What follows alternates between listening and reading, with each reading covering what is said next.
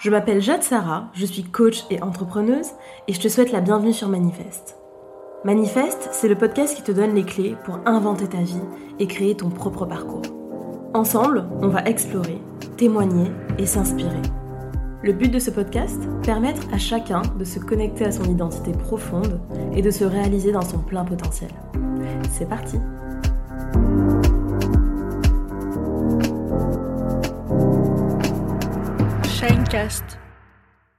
Hello à tous, je suis ravie de vous retrouver dans ce nouvel épisode de Manifeste.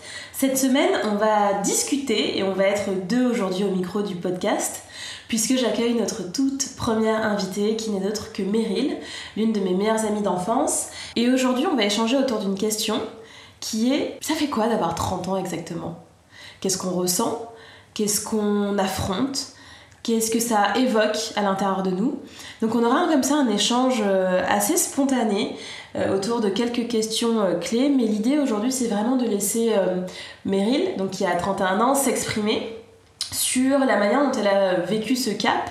Et comme vous le savez, Manifeste, c'est aussi donc Manifeste avec un Y, un podcast qui explore les questionnements de la génération Y.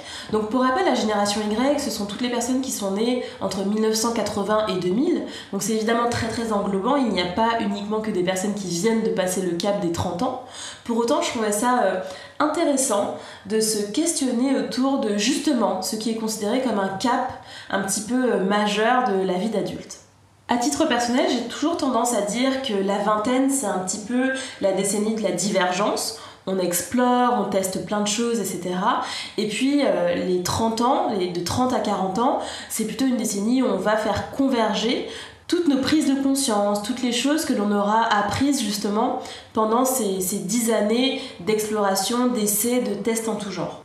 J'ai aussi l'impression que les 30 ans, la trentaine, c'est une décennie qui porte en elle tout un tas d'attentes. Donc c'est sûrement un sujet qu'on va pas mal explorer avec Meryl aujourd'hui, qu'elle soit d'ailleurs extérieure ou interne.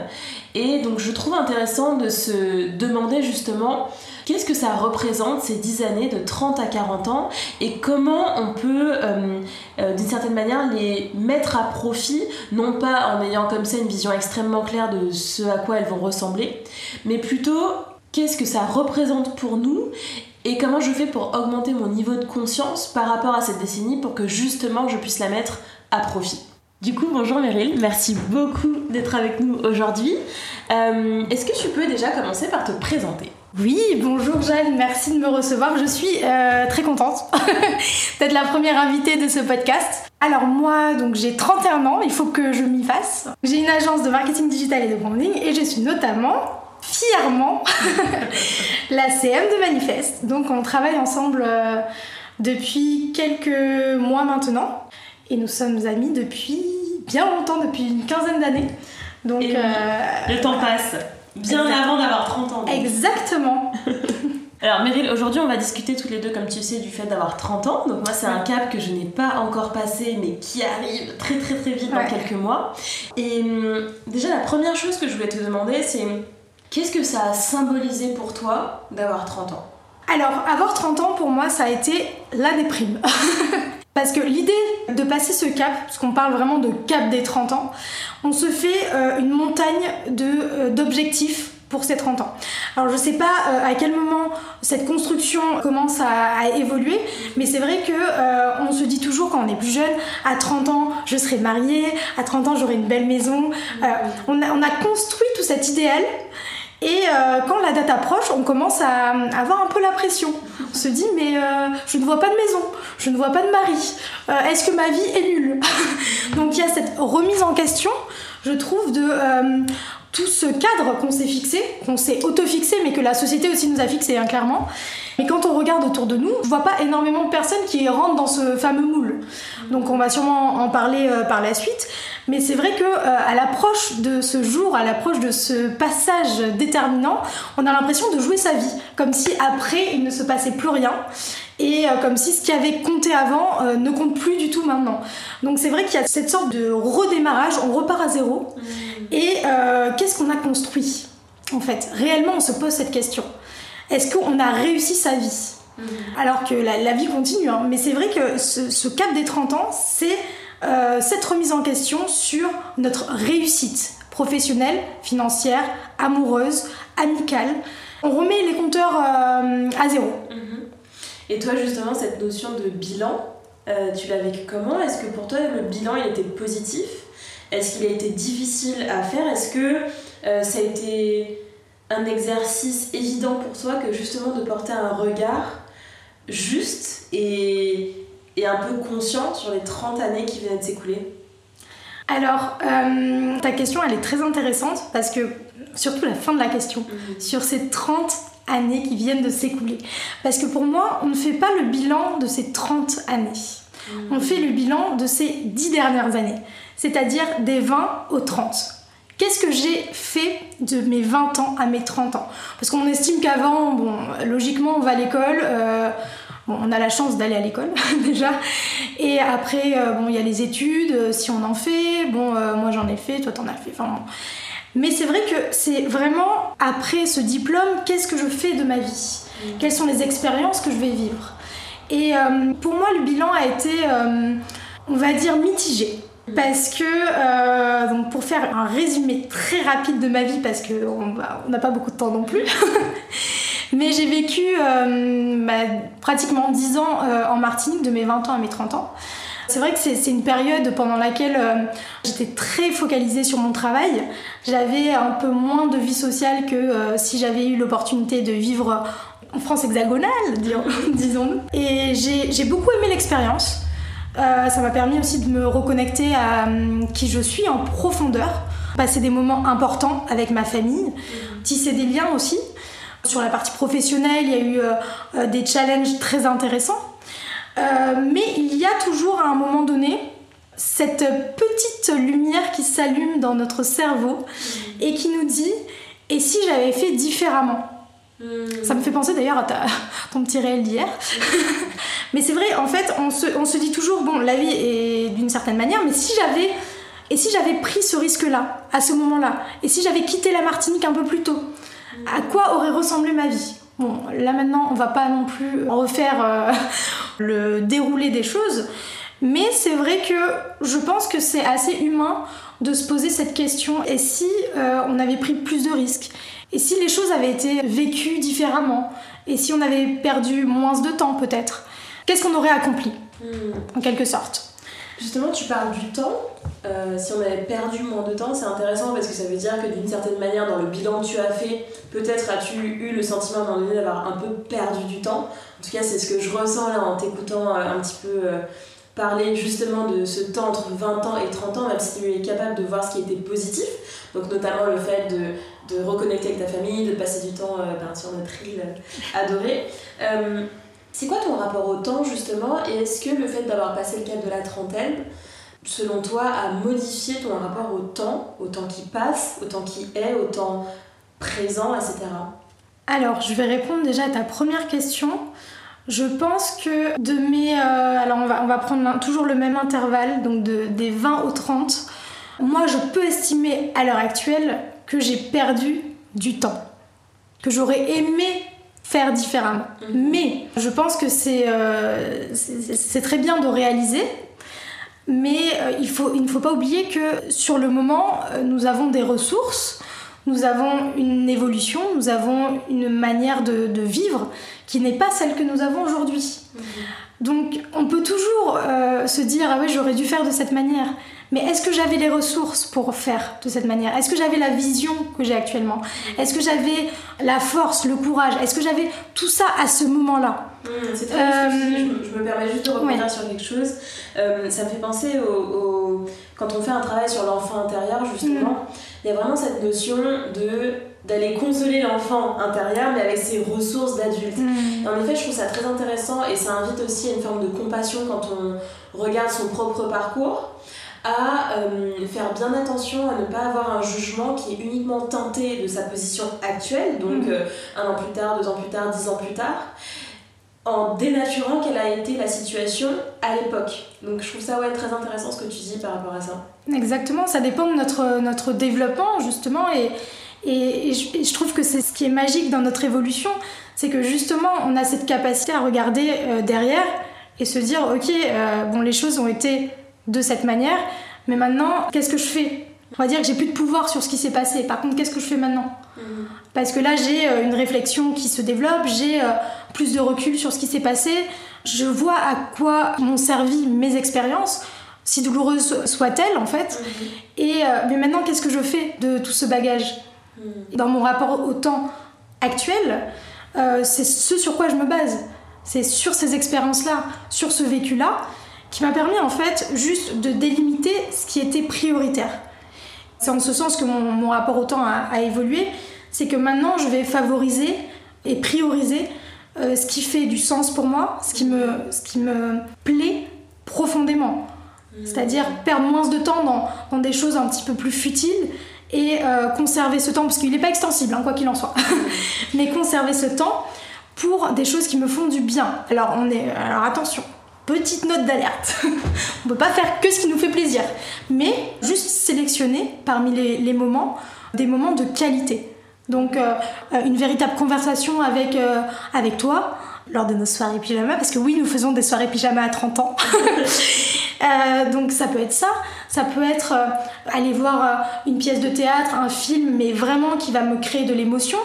C'est explorer ses sens, mais en, en profondeur et vraiment ressentir. Parce qu'avant, on, est un- on était un petit peu dans le superflu, c'est-à-dire que ça nous faisait plaisir, etc., mais on n'était pas dans le ressenti. Maintenant, j'ai l'impression qu'on est beaucoup plus sensible à ce qui fait sens, mais sensible à notre corps, sensible à nos émotions. Il y a eu tout ce travail euh, que chacun d'entre nous euh, peut mener. Donc, au final, on a cette capacité à reconnaître beaucoup plus facilement ce qui est important pour nous.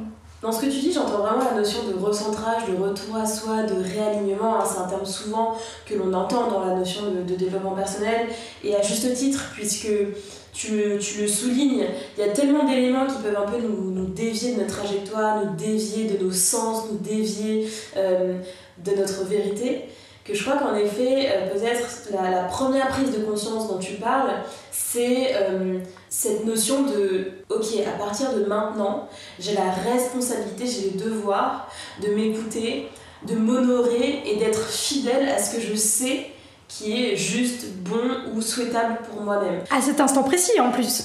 Parce que à, à mes 40 ans, j'aurai certainement une toute autre vision euh, de cette période. Mais je sais qu'à à cet instant précis, j'ai eu l'impression qu'on m'avait donné des lunettes. C'est-à-dire qu'avant, j'avançais à l'aveugle un petit peu. Ça, ça me plaît, je vais faire. Ça, ça me plaît un peu moins. Bon, voilà. Et à 30 ans, j'ai eu l'impression qu'on m'avait, qu'on m'a donné des lunettes pour voir et pour euh, justement avancer. Alors si on regarde la métaphore des lunettes justement, qui sont symbole de clarté, de, de conscience, etc., comment tu dirais qu'elles ont impacté ton rapport aux autres, tes relations, qu'elles soient euh, sociales, amicales ou amoureuses? Alors cette question d'avoir une vision beaucoup plus claire sur mes relations, quelles qu'elles soient, c'est avant tout pour moi apprendre à déjà regarder à l'intérieur de moi. Donc ce sont des lunettes qui sont personnelles, ce ne sont pas des lunettes que je, passe à tout le monde, euh, que je peux prêter, c'est accordé à ma vue. Ce que je veux dire derrière ça, c'est que euh, j'ai eu besoin, je pense, et ça s'est déroulé euh, approximativement près de cette période des 30 ans, où je me suis dit, ok, maintenant j'ai eu ces expériences-là, mais ces lunettes-là vont justement m'aider à mieux me connaître. Et si je me connais mieux, je sais ce qui est important pour moi. Et mes relations vont du coup découler de cette euh, métamorphose, on va dire. Bon, même si je me suis pas transformée en Pokémon, mais j'essaie quand même euh, de- d'évoluer au fur et à mesure. Ça s'est pas fait non plus du jour au lendemain, mais je pense que plus on se connaît, plus on apprend à, à travailler sur nous-mêmes, euh, peu importe le, le moyen choisi, hein, il faut trouver le moyen, je pense, qui, qui fait sens pour nous et euh, qui fonctionne avec euh, qui on est. Et à partir de ce moment-là, on sera dans l'évolution de nous-mêmes, les rapports avec les autres vont changer parce que euh, on sera beaucoup plus dans l'affirmation, parce que euh, on sera beaucoup plus sensible à quelque chose qui nous irrite, parce que euh, on va apprécier quelque chose et on va le voir parce qu'on a eu déjà cette expérience qui nous a montré que ça c'était pas ce que je voulais. Donc maintenant que j'ai ces lunettes, je peux tout à fait savoir ce qui est important pour moi.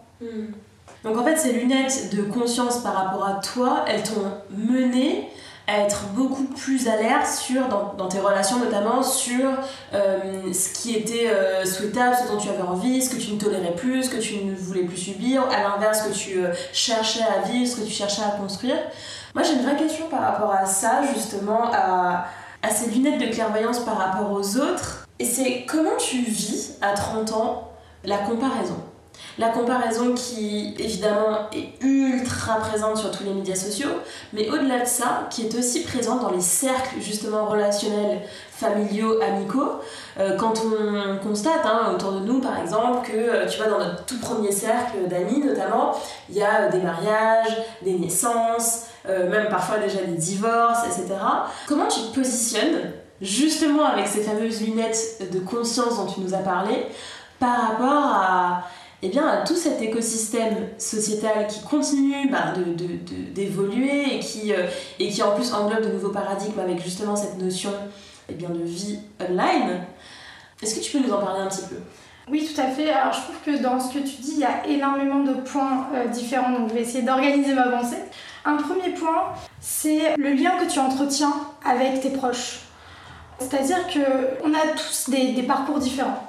Je vais avoir euh, par exemple une amie euh, qui s'est mariée tôt, je vais avoir une, amie qui peut divorcer tôt également. Euh, chacun a son parcours de vie. Et à aucun moment, je vais me dire pourquoi ça lui arrive à, elle et pas à moi. Donc déjà, il y a cette volonté pour moi de séparer. Même si j'ai une, relation très très proche avec mes amis, mais quand je vais dans un mariage, je suis heureuse comme si c'était pour moi. Je suis vraiment, je, je le ressens à l'intérieur de moi comme si c'était pour moi. Mais à la fois, il y a une sorte de, quand même de dichotomie, puisque je ne suis pas l'autre personne, hein, attention, où je me dis, cette personne-là arrive à cet objectif-là, mais quelle a été sa vie pour arriver à cet objectif-là? C'est-à-dire que pendant qu'elle elle faisait ça, moi je faisais autre chose. Pendant... Et du coup, cette comparaison, elle peut arriver à ce moment-là. Mais on essaie, on essaie de la rationaliser assez rapidement pour créer cet équilibre où on se dit, le parcours de l'autre est différent du mien. Pour ce qui est de la partie réseaux sociaux, puisque ça c'est omniprésent et en plus, euh, toi comme moi, on travaille là-dedans, donc on est limite obligé d'être confronté à tout ça. Mhm. On en rigole beaucoup d'ailleurs des fois. Mais c'est vrai que la partie réseaux sociaux, c'est encore un autre point au niveau de la comparaison. Pour moi, ça n'a rien à voir avec euh, la sphère euh, amicale où il y a vraiment de l'affect. Pour la partie réseaux sociaux, pour moi, il y a beaucoup de fake au final. C'est-à-dire que à chaque fois que je vois quelque chose, je me dis, euh, que ce soit un couple, couple goal, etc., il n'y a pas de couple goal. Je veux dire, tu es dans ton couple, tu as des difficultés, tu es un être humain. Donc pour moi, il n'y a pas euh, de couple à imiter. Il n'y a pas de recette miracle. Les gens euh, diffusent du contenu pour nous faire rêver. Il faut pas oublier que Instagram, c'est du rêve. Donc maintenant, on est, on est revenu sur quelque chose d'un peu plus authentique, etc. Même si cette authenticité peut parfois être elle-même travaillée, en fait. C'est assez difficile quand même sur les réseaux sociaux de maintenir cette distance parce que quand on passe une grande partie de notre journée à regarder et à scroller ce que euh, telle euh, star a, fait de sa journée et euh, son homme qui lui offre la plus belle bague, etc., on se dit ok, et moi? Mm. Mais en fait, peut-être qu'il lui offre cette, cette, cette bague parce qu'il a été infidèle. Enfin, pour moi, il, y a, il, faut, il faut avoir les tenants et les aboutissants. Et dans tous les cas, chacun est heureux à sa manière. Mm. Donc en fait, il faut toujours remettre en parallèle que ce qu'on voit, ce, n'est pas la réalité. Premièrement, mais bon, ça, vous m'avez pas du tout attendu pour, pour le savoir. Mais surtout, les gens ont des carences, ont des souffrances, ont des attentes qui ne sont pas les mêmes que les nôtres. Et ça, c'est un point extrêmement important qu'on oublie souvent. Parce que quand on va regarder quelque chose, on va se dire Oh là là, j'aimerais moi aussi avoir ça. Ok, mais peut-être que la personne a ça, mais elle n'a pas tout le reste que nous, nous avons. Ok, donc si je comprends bien, de poser en fait selon toi un regard plus juste sur la situation des autres, ça permet de nous aider à relativiser la nôtre. C'est-à-dire que, évidemment, aucune situation n'est parfaite, aucune situation n'est idéale, mais on a tendance, quand on est comme ça dans un engrenage de comparaison, à se dire l'inverse, justement. Donc toi, c'est vraiment ce qui t'aide à, euh, on va dire, à ne pas tomber dans ce piège. C'est ça, si je comprends bien? Exactement. Ok. Tu parlais tout à l'heure du succès à 30 ans. Tu disais que c'est un petit peu euh, le moment où on commence à se dire... Euh, ok, en fait, il faut que j'ai des signes extérieurs de ce succès, il faut que j'ai accompli certaines choses. C'est quoi, selon toi, la définition du succès euh, à 30 ans? Alors c'est une, c'est une définition qui a énormément évolué pour moi. Mhm. C'est-à-dire que justement, j'étais beaucoup plus attachée à une, euh, une, forme de réussite déjà très matérielle. Alors je, je dirais matérielle mais aussi visible. C'est-à-dire que euh, j'étais habitée par mes, mes rêves d'enfant, bon assez puéril, hein, euh, on s'en rend compte assez rapidement, d'être sur le devant de la scène, etc. Ça ne correspond plus du tout à ce dont j'ai envie à l'heure actuelle. Ce dont j'ai envie, c'est faire quelque chose qu'on aime mhm. tous les jours de notre vie. Donc au niveau du travail déjà, pouvoir être entouré de personnes qui comptent pour nous, pouvoir avoir une famille aimante, bien sûr avoir de quoi se loger, avoir de quoi euh, profiter de, bons moments, pouvoir voyager, etc. Donc je suis pas du tout euh, anti-matériel, etc. Hein, c'est pas du tout ce que je dis. Mais c'est une consommation beaucoup plus raisonnable et raisonnée de euh, la vie en fait. Pour moi, l'équilibre, c'est justement ça. Avoir un métier challengeant, bien entouré, des amis, une famille et suffisamment d'argent pour euh, avoir cette liberté de voyager, d'expérimenter surtout. Ok, ça me parle carrément. Et par rapport justement à cette évolution dans ce qu'est le succès, quels sont selon toi les défis qui vont un petit peu rythmer ta trentaine? Quels sont les défis qui, selon toi, il te faudra euh, relever? Et que ce soit d'un point de vue professionnel, personnel, dans ton environnement quotidien, etc. Est-ce que tu peux nous en parler un petit peu de ça? Waouh Alors, je ne suis pas médium, mais ce que je peux te dire, c'est que mon défi principal va être de conserver ma liberté. Pourquoi conserver ma liberté? Parce que c'est quelque chose qui est extrêmement important pour moi et qui va au final rythmer tous les choix que je vais prendre. C'est-à-dire avoir la liberté d'explorer davantage, avoir la liberté de prendre des risques, avoir la liberté de choisir. Donc pour moi, euh, cette liberté, elle va s'exprimer dans toutes les phases de ma vie. Et comment ça se manifeste Dans la sphère professionnelle, avoir beaucoup plus de challenges, puisque moi je suis totalement fan des challenges, donc encore plus de challenges dans la vie professionnelle. Euh, dans la vie amoureuse, motoriser cette, en fait, c'est là que s'exprime cette liberté, c'est motoriser la possibilité de tester des choses qui fonctionnent ou ne fonctionnent pas, mais juste être totalement ouvert d'esprit sur cette idée de d'expérimenter. Dans mes relations euh, personnelles, pouvoir m'affirmer davantage, ça c'est ma liberté d'expression. Ma liberté de pouvoir me, déplacer beaucoup plus facilement, de pouvoir aller habiter dans un endroit si j'estime qu'à ce moment-là euh, c'est important pour moi d'habiter dans cet endroit-là. Voilà, c'est en fait les, toutes les, parties de ma vie, euh, j'ai envie qu'elles soient animées par cette, cette même force, cette même puissance et cette même liberté. Alors tu évoquais justement la liberté, notamment dans les relations amoureuses, et à quel point, euh, on va dire, cette, prise de conscience liée à la trentaine de manière générale sur le besoin d'aller vers ce qui te parle vraiment, vers ce qui a du sens, etc. Ça m'amène à te poser une question qui est comment ça se passe à 30 ans pour toi le dating game, tu vois, le, les relations hommes-femmes? Est-ce que tu as observé un vrai shift? Est-ce que tu ressens plus de pression? Par rapport euh, à la notion de mariage et d'enfant Est-ce que au contraire tu te sens beaucoup plus libre? Tu nous as parlé de la liberté. Évidemment, ça va aussi faire écho euh, au dernier podcast que j'ai fait sur les relations amoureuses, avec toute cette notion d'attente, de standard, de type de couple qu'on a envie de créer. Bref, comment tu te positionnes toi par rapport à ça? Je pense que ma vision a énormément évolué. Il faut savoir pour euh, les auditeurs que euh, j'ai une vision, j'avais une vision très conservatrice du couple, du mariage, de ce à quoi devait ressembler une histoire d'amour euh, qui commence tôt, qui se développe dans le temps, qui dure toute la vie au final. Et c'est vrai que les premières, euh, les premières déceptions sont très brutales, sont très violentes, mmh.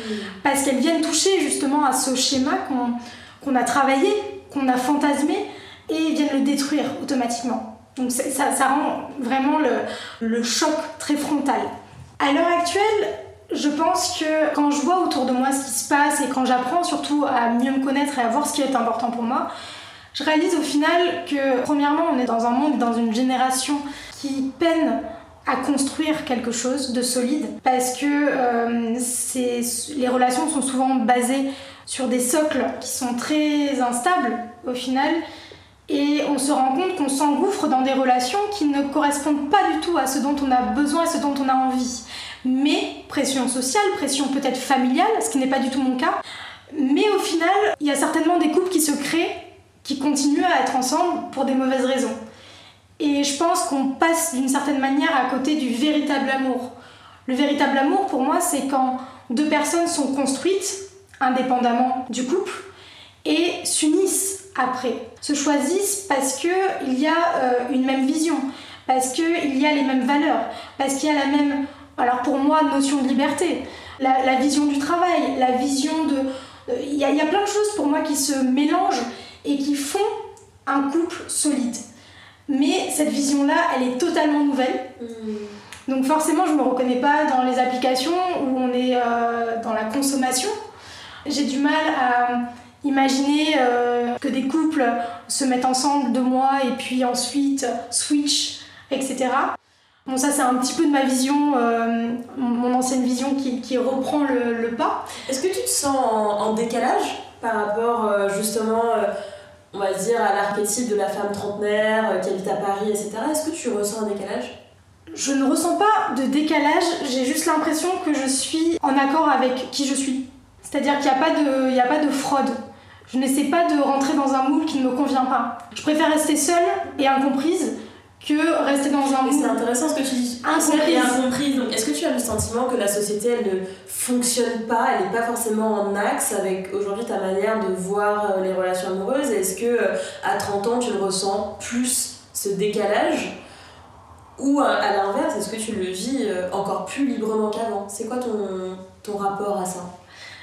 Je pense que mon rapport à ça, il a été, il a été marqué par un décalage depuis très longtemps. C'est-à-dire que quand j'étais beaucoup plus jeune et que toutes mes copines commençaient à avoir euh, des petits, des petits copains, des petits amoureux, etc., moi j'étais vraiment à l'écart de tout ça. Là j'ai senti ce décalage. Mmh. Parce que pour moi ça ne faisait pas sens tant que je ne voyais pas que l'autre personne avait un projet de vie avec moi. Et bon, à 16 ans, euh, il y en a très peu quand même qui ont des projets de vie mmh. sur du long terme. Tant que je n'avais pas cette vision-là commune, c'était pas possible pour moi de, sortir avec quelqu'un. Je ne comprenais pas le concept. Donc à cette période-là, oui, j'étais totalement en décalage. Et même mes amis ne comprenaient pas. Donc il y avait une sorte d'incompréhension là-dessus. À l'heure actuelle, j'estime être dans mon bon droit. C'est-à-dire que je sais ce qui est important pour moi dans un couple. Et je suis totalement consciente qu'il y a des difficultés de manière générale dans la société qui mènent à des séparations, qui mènent à euh, des couples dysfonctionnels. Et ça, il faut, il faut voir aussi les, les, les deux faces de cette même pièce. C'est-à-dire se dire, d'un côté, on a une pression sociétale, etc. Mais on a aussi des couples qui ne fonctionnent pas et qui sont pourtant dans ce cadre-là et qui rentrent pourtant dans ce moule. Donc attention, qu'est-ce qu'on préfère? On préfère rentrer dans un moule de la société plus ou moins et avoir euh, un schéma qui ne convient pas, en fait, qui ne nous convient pas à titre personnel Ou est-ce qu'on préfère vivre de la manière qui nous inspire et qui est totalement personnelle? Et à ce moment-là, bah, le regard de la société nous importe peu. Et en plus de ça, une nuance que j'apporte aussi par rapport à ce que je viens de dire, c'est que le regard de la société, il évolue lui aussi. C'est-à-dire que maintenant, c'est beaucoup moins marginalisé. Alors je dis bien beaucoup moins marginalisé, ça ne veut pas dire que c'est totalement normalisé. De voir des femmes indépendantes, seules, euh, sans enfants, euh, ça, commence, on est, on est au tout début, mais ça commence à être un peu moins marginalisé. Donc je pense que même s'il reste du travail, je pense qu'on est en bonne voie. Dans tous les cas, ce qui est important, c'est d'aller vers le chemin qui fait sens pour nous. Et moi, celui qui fait sens pour moi, pour l'instant, c'est de m'épanouir en tant que personne et de trouver quelqu'un qui lui aussi s'épanouit en tant que personne et qu'on puisse combiner nos forces pour nous épanouir en tant que couple. Mais pas s'oublier pour être dans un couple. Hmm. Là, à dans ça, une fusion. Dans une fusion, euh, ça, ça, ne fonctionne pas. En tout cas, pour moi. C'est vraiment à titre personnel. Et chacun, je pense, a son, à son objectif de vie, à son schéma qui, qui lui sied selon ses, son socle familial, selon euh, hmm. ses envies, etc. Selon ses désirs, selon ses désirs. Sa, vision de, sa vision du projet, complètement. Alors, on va terminer avec la question signature du podcast. Pour toi, Meryl, quelle est la plus belle manière de se manifester? Je pense que la plus belle manière de se manifester, c'est d'être totalement euh, en capacité de voir ce qui est prioritaire. Et dans la notion de, priorité, je mettrais à titre personnel l'amitié, l'amour aussi, la famille bien sûr, et l'exploration. Pourquoi je dis l'exploration? C'est parce que pour moi le travail c'est de l'exploration, les voyages c'est de l'exploration, les rencontres c'est de l'exploration. Et ce qui fait sens pour moi, c'est d'explorer ce chemin qui est, qui est la vie en fait, et de pouvoir euh, rencontrer, échanger, avoir ces moments-là. Mm. Ça pour moi, c'est aussi un, bon moyen de, de, se manifester au monde, puisque là on va parler à beaucoup, à beaucoup de personnes. C'est ma façon à moi de me manifester, c'est d'avoir tous ces échanges-là qui font la personne que je suis aujourd'hui. Et merci à toi pour, euh, pour tout ça, pour me permettre de le faire. Trop cool, ça me parle vachement ce que tu nous, ce que tu nous partages. Je crois en effet que hum, dans cette notion de prise de parole, de porter au monde notre vision de ce qui est beau, de ce qui est juste, de ce qui a du sens, c'est une euh, magnifique manière de se manifester. Merci beaucoup Meryl pour euh, cette discussion, j'ai adoré et j'ai passé un très très très bon moment. Moi aussi, merci beaucoup à toi. Les amis, sur ce, je vous souhaite une très belle semaine. Je vous dis euh, à la semaine prochaine pour un nouvel épisode de Manifeste. En attendant, prenez soin de vous. Et puis, bien sûr, si vous avez aimé cet épisode de podcast, n'hésitez pas à me laisser 5 étoiles sur les différentes plateformes et à nous laisser un petit avis. Ça fait toujours plaisir. Et puis surtout, ça aide le podcast à se faire connaître. Je vous dis à très bientôt. Ciao